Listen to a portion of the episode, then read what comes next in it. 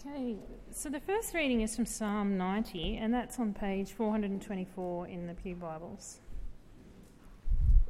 So that's Psalm 90. Lord, you have been our dwelling place throughout all generations. Before the mountains were born, or you brought forth the earth and the world, from everlasting to everlasting, you are God. You turn men back to dust, saying, Return to dust, O sons of men. For a thousand years in your sight, are like a day that has just gone by, or like a watch in the night. You sweep men away in the sleep of death. They are like the new grass of the morning. Though in the morning it springs up new, by evening it is dry and withered. We are consumed by your anger and terrified by your indignation. You have set our iniquities before you, our secret sins in the light of your presence. All our days pass away under your wrath. We finish our years with a moan. The length of our days is 70 years, or 80 if we have the strength. Yet their span is but trouble and sorrow, for they quickly pass and we fly away. Who knows the power of your anger? For your wrath is as great as the fear that is due you. Teach us to number our days aright, that we may gain a heart of wisdom. Relent, O Lord, how long will it be? Have compassion on your servants. Satisfy us in the morning with your unfailing love that we may sing for joy and be glad all our days. Make us glad for as many days as you have afflicted us, for as many years as we have seen trouble. May your deeds be shown to your servants, your splendour to your children. May the favour of our Lord our God rest upon us. Establish the work of our hands for us. Yes, establish the work of our hands.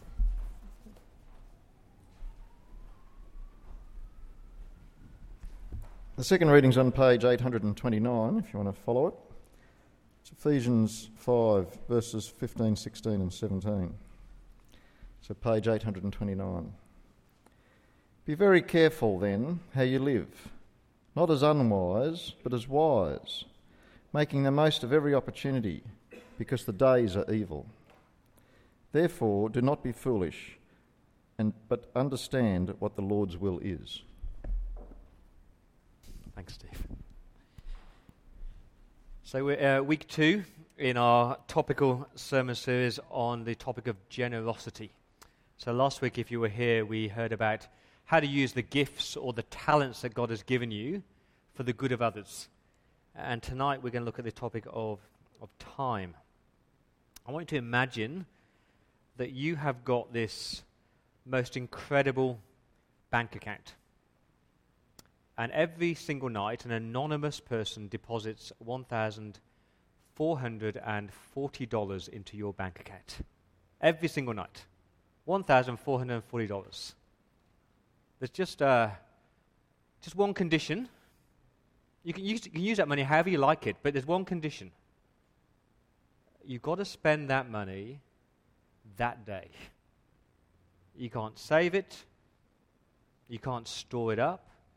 It must be spent because at midnight, your bank balance goes back to zero all over again. And then another $1,440 are put into your bank account. So, how are you going to use it? What would you spend that money on? So, the reality is, friends, that every single one of us has got that bank account. And the name of that bank account is time. Because every day God in his kindness, deposits 1,440 minutes into our bank account. And you can't save it up, you can't store it up, you just got to use it. And my question tonight is how are you going to use it? What are you going to do with the time that God's given you? Here's a great quote from A.W. Tozer. He says, Time is a resource that is non renewable and non transferable. You can't store it, slow it up, hold it up, divide it up, or give it up.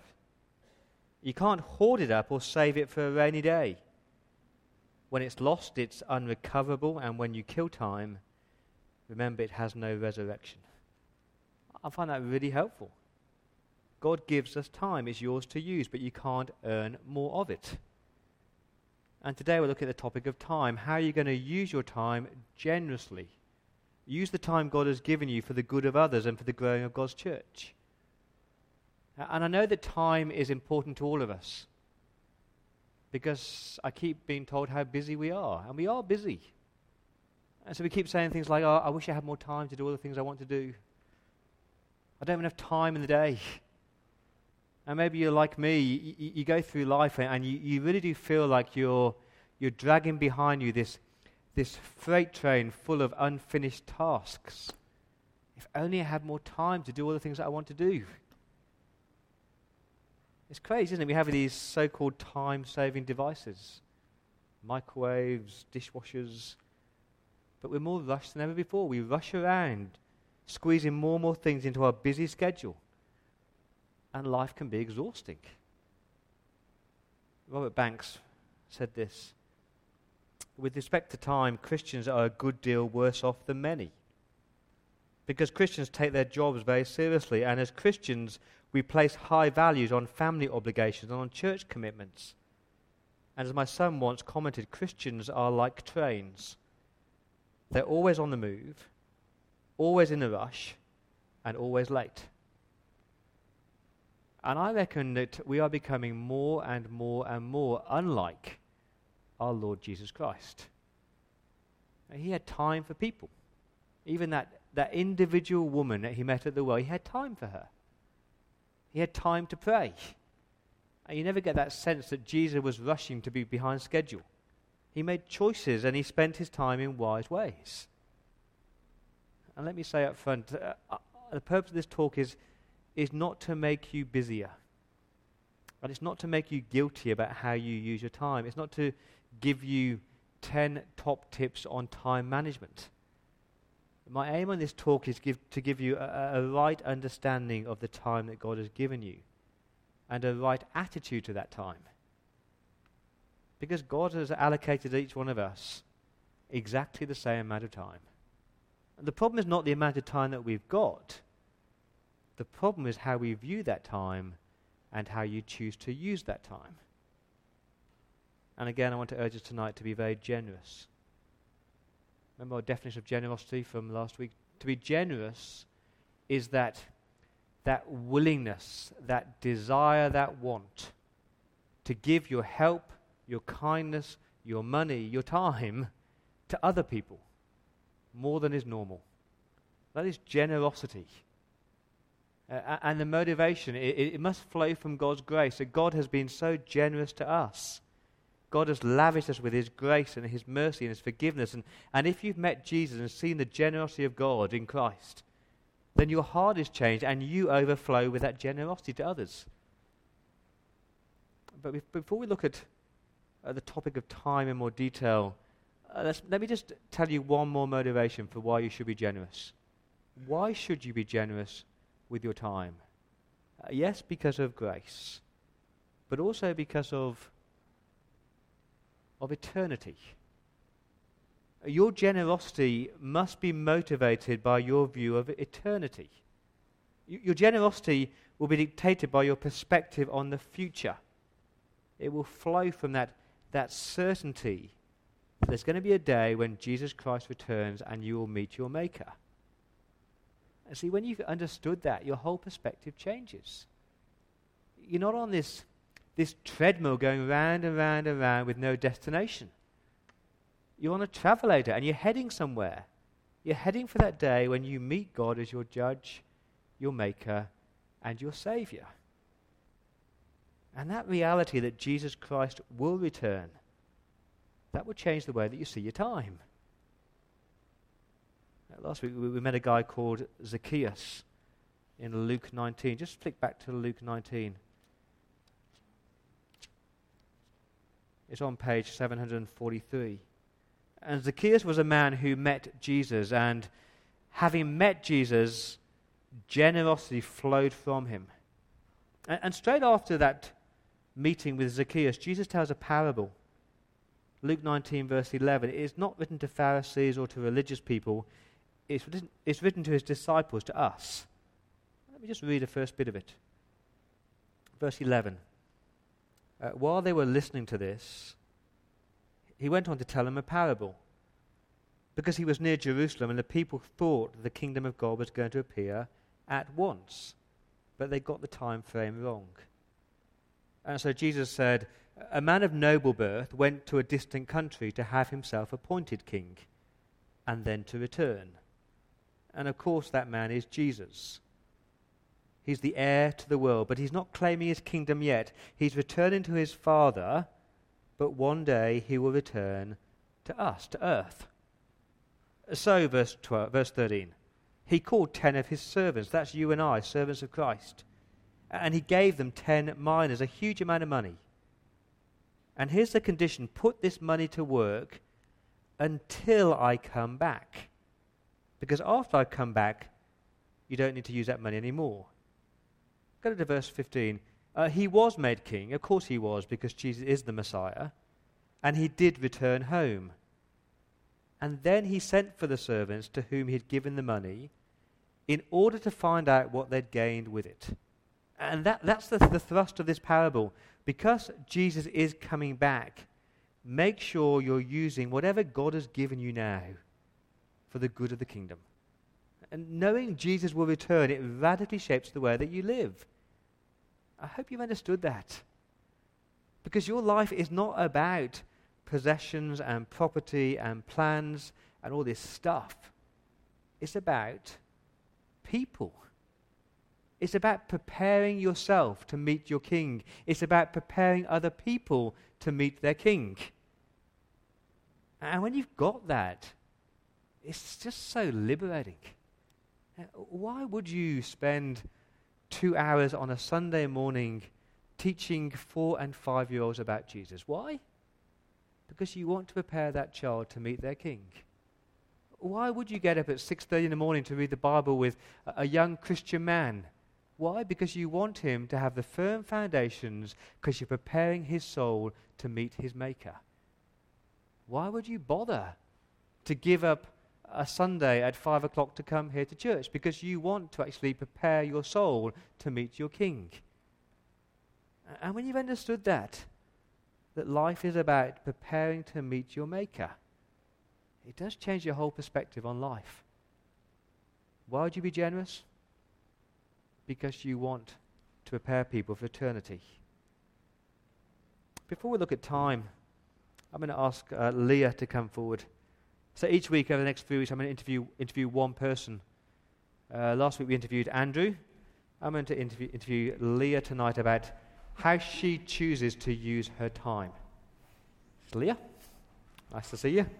Uh, how do you decide how to use your time? You know, sort of work and, and church and leisure. How, yep. how do you decide those things? Um, this is actually a really tough question. I've been thinking about it all week. Um, I think the main principle that I've been trying to live by is that God deserves, you know, how I choose, choose to use my time is that, you know, serving and church, all of that, God, my relationship with God comes first before everything else. So that runs how I, you know, when I wake up in the morning, I always have quiet time for 20 minutes, and that's part of my day that I don't negotiate because you know, God doesn't deserve the scraps at the end of the day when I'm, you know, about to fall asleep. If I try and read my Bible, then He deserves me when I'm at my, my most awake and alert. So that's kind of day to day. On a grander scheme, I guess, just trying to really concentrate or pick one or two things, areas that I really want to be involved in at church and to serve at, and making that a priority so that you know, once I commit to something, so at the moment for me, it's leading a connect group. It's really important, making that a focus and making sure that I give that enough energies. And then, you know, other social commitments or things with um, at work, you know, I won't do anything that's going to try and impede on that because that is a priority. Mm. So I think that's kind of just having one thing and making it work. Doesn't mean I don't get involved in other things, you know, and things with my friends, but that's the one thing that I don't want to negotiate on. You spend a, a, lot of time with people. So you spend time in connect groups, you disciple some women, you help out at kids' church, you're yep. very hos- hospitable. Uh, what are some of the joys of, of, giving your time to other people? Yeah, I think, I guess personally, you know, when I came to church about seven years ago, I was probably in a bit of a strange place. And there were just some great people around that got me involved socially, and I think that made me want to hang out and be a regular member of church, go to a connect group, and then I grew in my faith and my relationship with God. So I just want to be facilitating that for everybody else around me because that was just such such a great time, and without those people around me, you know, helping me get connected in, mm. I, I, don't think that would have happened. I don't think I would have really understood the great news that there is in the gospel. So I think that's that's really important. The joy of you know watching other people, you know, they come along once a month and they become more regular and they come more ingrained and integrated into church, and then they mm. grow in their faith and their love of Jesus, and that's really really exciting to watch, and it's it's great to see it's great to see little kids at Sunday school and they, you know, repeat things back to you. You know, it's, it's really exciting. I, I, you know, really understood the gospel when I was five. And I think I just want other five, every five-year-old, you know, to be the same. So, so, last question: how, how, do you balance it so that you don't burn yourself out? Because you could just give all the time and have no time just to refresh yourself. And yeah, yeah, I think you know, like there are some decisions, tough decisions I've had to make. So um, six years ago, I started my MBA. I had this ambitious goal to do it by the time I was 30, and I'm still doing it, still going, so I'm just doing it slowly. So, having to know my limits is one thing. Um, having great relationships, I've got quite a few really accountable relationships with women in this service, women around the place who just you know, I share my goals with them for the year. My, you know, I'm very big on the verse of the year, trying to shape my year and what I'm trying to focus on. And Emma's looking right at me. You know, we meet up once a month and she asked me how I'm going with that. And so it's really, really good to have those relationships to hold you yeah. accountable. Um, I know how to relax. I do jigsaw puzzles when I'm really stressed. So I think know myself, um, making sure that I, you know, plan some me time, you know, a couple of hours every week. Yeah. Like I'm lucky God's given me lots of energy and I bounce off people. So mm.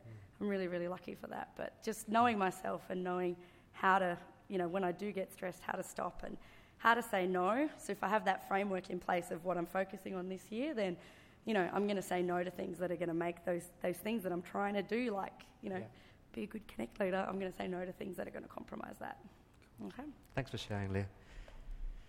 So that's the why. Why do you do it? Because of eternity. Let's look at the how. How are you going to use your time generously? Uh, we, we're in a time driven culture you can easily fall into time management systems. You know, you sort out your systems and processes. You get your, your to-do lists and use your use your Mac, and everything's going to fall into place. But that's not what the Bible says. The Bible is saying that that God created time. God decided there should be 24 hours in a day, and God gives you time as a gift, and God rules over time. And so the most important thing that you can do is put God right at the center of your time and be wise as to how you use it. Uh, four ways that you can uh, be generous with your time. First one is this treasure your time. Treasure every day that you have here on earth.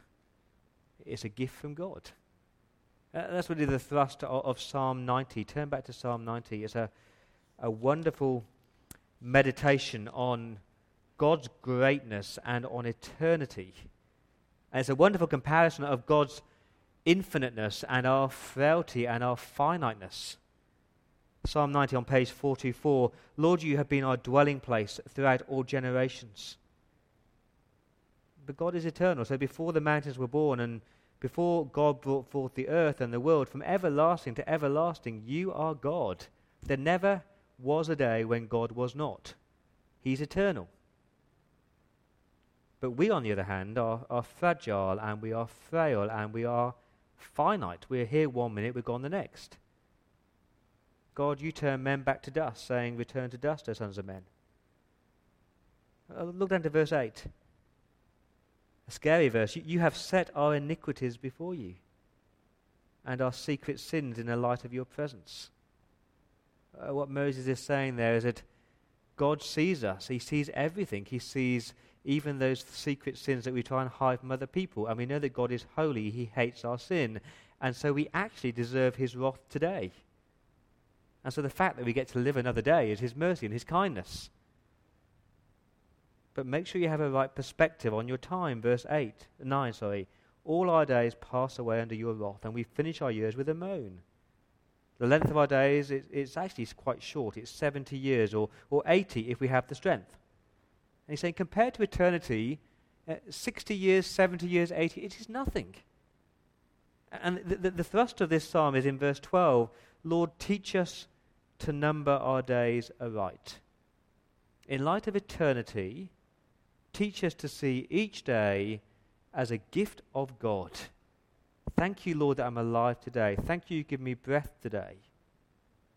Thank you that I've lived to be 30 and 40 and 50 and 60 because that's not my right. That's what you have blessed me with in your kindness. Help me not to squander today. Teach me to number our day, not, not our years, but our days. Because every day that you have on earth is a precious gift from your King. It was last year that uh, I think God taught Rachel and I to, to value each day. And so when uh, she went into labour at sort of 29 weeks, and we were told by the, the doctors that every day that Nathaniel stayed inside, his chance of survival just increased. And, I, and, believe me, every single day you're sort of thanking God for another day. Thank you for another day. And it was just this great reminder. Every single day, wow, thank you, Lord, for another day here on earth. So treasure the time. Teach us to number our days. Thank you that I've lived to be 30 and 40 and 50. And if you wake up tomorrow with life and breath, thank you, Lord, for that. Treasure the time that you get to spend tomorrow with your loved ones and treasure the time you get to spend with your Savior. Treasure it. Don't assume it's a right. But look at the verse again. Teach us to number our days that we may gain a heart of wisdom. It's not just saying thank you, God, for today. It's help me to be wise today. Help me to see today as an opportunity to serve you. And that's my second point. Treasure your time and then invest your time wisely. Billy Graham said this He said, Time is the capital that God has given us to invest. Time is the capital God has given us to invest. Uh, Jonathan Edwards, in a great uh, article called The Preciousness of Time, it's on your newsletter. He wrote this. This is just the end of it. Time is so short, and the work which we have to do is so great that we have none of it to spare. The work which we have to do to prepare for eternity must be done in time, or it can never be done. And he's saying, You've just got these few short years here on earth to prepare your soul to meet your Maker, so invest it wisely. I, I could follow you for seven hours a day for two weeks, and I could have a pretty good stab at what you think are important in life. And is it preparing yourself and others for eternity? That's the thrust of Ephesians 5. Be very careful then how you live. So take care of your life. Take care of every day, making sure that you are living as wise people. So, wise people are people who know God not as unwise people who are yet to know God. Making the most of every opportunity, for the days are evil. Uh, the King James Version translates making the most of every opportunity as redeeming the time. That's a helpful phrase. It's saying that every day, redeem that time, buy it back. Buy it back from bondage to unprofitable, useless, pointless activities that, that have no eternal value. Just be careful how you spend your time. Invest it wisely. making the most of opportunities. Think about that phrase. Uh, the word for opportunities there is the word from the, the sales, you know, the, the, the, David Jones sales, where you walk in and you, you see that bargain. It's a bargain price, and you think, oh, should I get that? I'll go and grab a coffee and I'll just ponder it for an hour and I'll come back. But when you come back, it's gone because someone else has grabbed it. and that's the idea of making the most of the opportunity. God places opportunities in your life every single day, and they're there, and you can't go back to it. You've got to grab it whilst you can. And the point is not that you have to pour more and more and more time to doing stuff. It's choosing to use the time, the opportunity that God's given you now in a wise way. let me give you some examples. I, I go to a, a running club on a Thursday night. That's part of my schedule. I don't add in more running times. but I make the most of that opportunity on a Thursday night. So, and so I pray before I go, Lord, just give me one conversation about Jesus, and Lord, help me to behave in a way that is honoring to the gospel. And it's amazing how many opportunities you get when you pray before you, you go. It might be your workplace. That is your opportunity that you're going to make the most of. That you're going to just uh, build that relationship with your colleague with a view to introduce them to Christ. It's not doing more stuff. It's seeing your calendar through the lens of eternity and investing that time for the good of others and to grow God's church. Yeah, we still need volunteers for community lunches. That's two or three hours once a month. And so you weigh up is that a good use of my time? Well, if I said yes to that, I'd have to say no to something else. So you, you look at the opportunities and you think, okay, how can I invest the time God has given me in light of eternity? Here's one thing I've learned it's possible to be very efficient with your time and to be very busy doing lots and lots of things, but you're not preparing souls for eternity.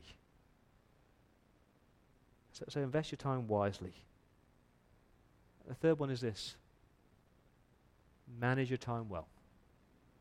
Treasure it, invest it, manage your time well. Uh, Stephen Covey wrote a book, Seven Habits of Highly Effective People. Here's what he says He says, Time management is actually a misleading concept. The challenge is not to manage your time better, the challenge is to manage yourself better because you choose what to spend your time on. And if you've been to time management courses, they, they do this exercise where they get this massive jar and they put seven massive stones in the jar. And they say, Oh, is this jar full? Oh, yeah, that's full. And they get smaller stones and they, they pour the smaller stones into the jar and they fit. Now, is the jar now full? Oh, yeah, the jar's now full. No, it's not because you get some sand and you pour the sand in and the sand still fits in.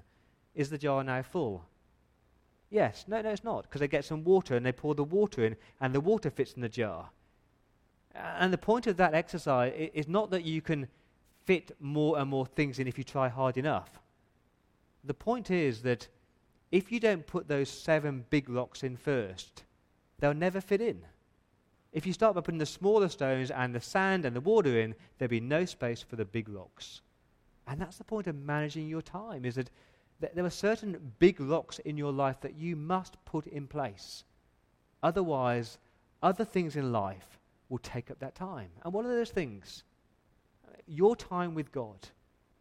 Your time where you are growing your love for Jesus, where you're spending time with your Maker and your Savior, that you're, you're caring for your soul, if you don't make sure that you allocate that time, other things will then squeeze into that time. If you're married, time with your spouse. If you've got kids, time with your children. That's a responsibility that God's given you. And making sure that you give time to those relationships. Manage your time, get your priorities right making sure it's about God and not that he gets the leftover, as, Leah said. Here's the last one treasure your time, invest your time, manage your time, and enjoy your time. Remember Genesis 2? Genesis 2. It says that we are made in the image of God. God made humanity in the image of God. What does that mean? It means that we are relational beings. And we're here to enjoy God. And we're here to enjoy each other. And so time is not about you know, processes and systems and success and productivity and accomplishments. It's about relationships. God created you to enjoy Him and to enjoy each other. I just wonder whether we've turned time into this tyrant. Our life is full of meetings and programs and rush and do, do, do, and go, go, go, and we're frazzled and we're exhausted, and we don't enjoy the relationships and the time that God's given us. And maybe you do some hard work looking at how you spend your time, looking at who you spend your time with. Do you actually enjoy time with God? Do you enjoy time with people? If not, something needs to go. Create that space just to enjoy the time God has given you. See, we all have 1,440 minutes. And the problem is not the amount of time, it's what you do with it.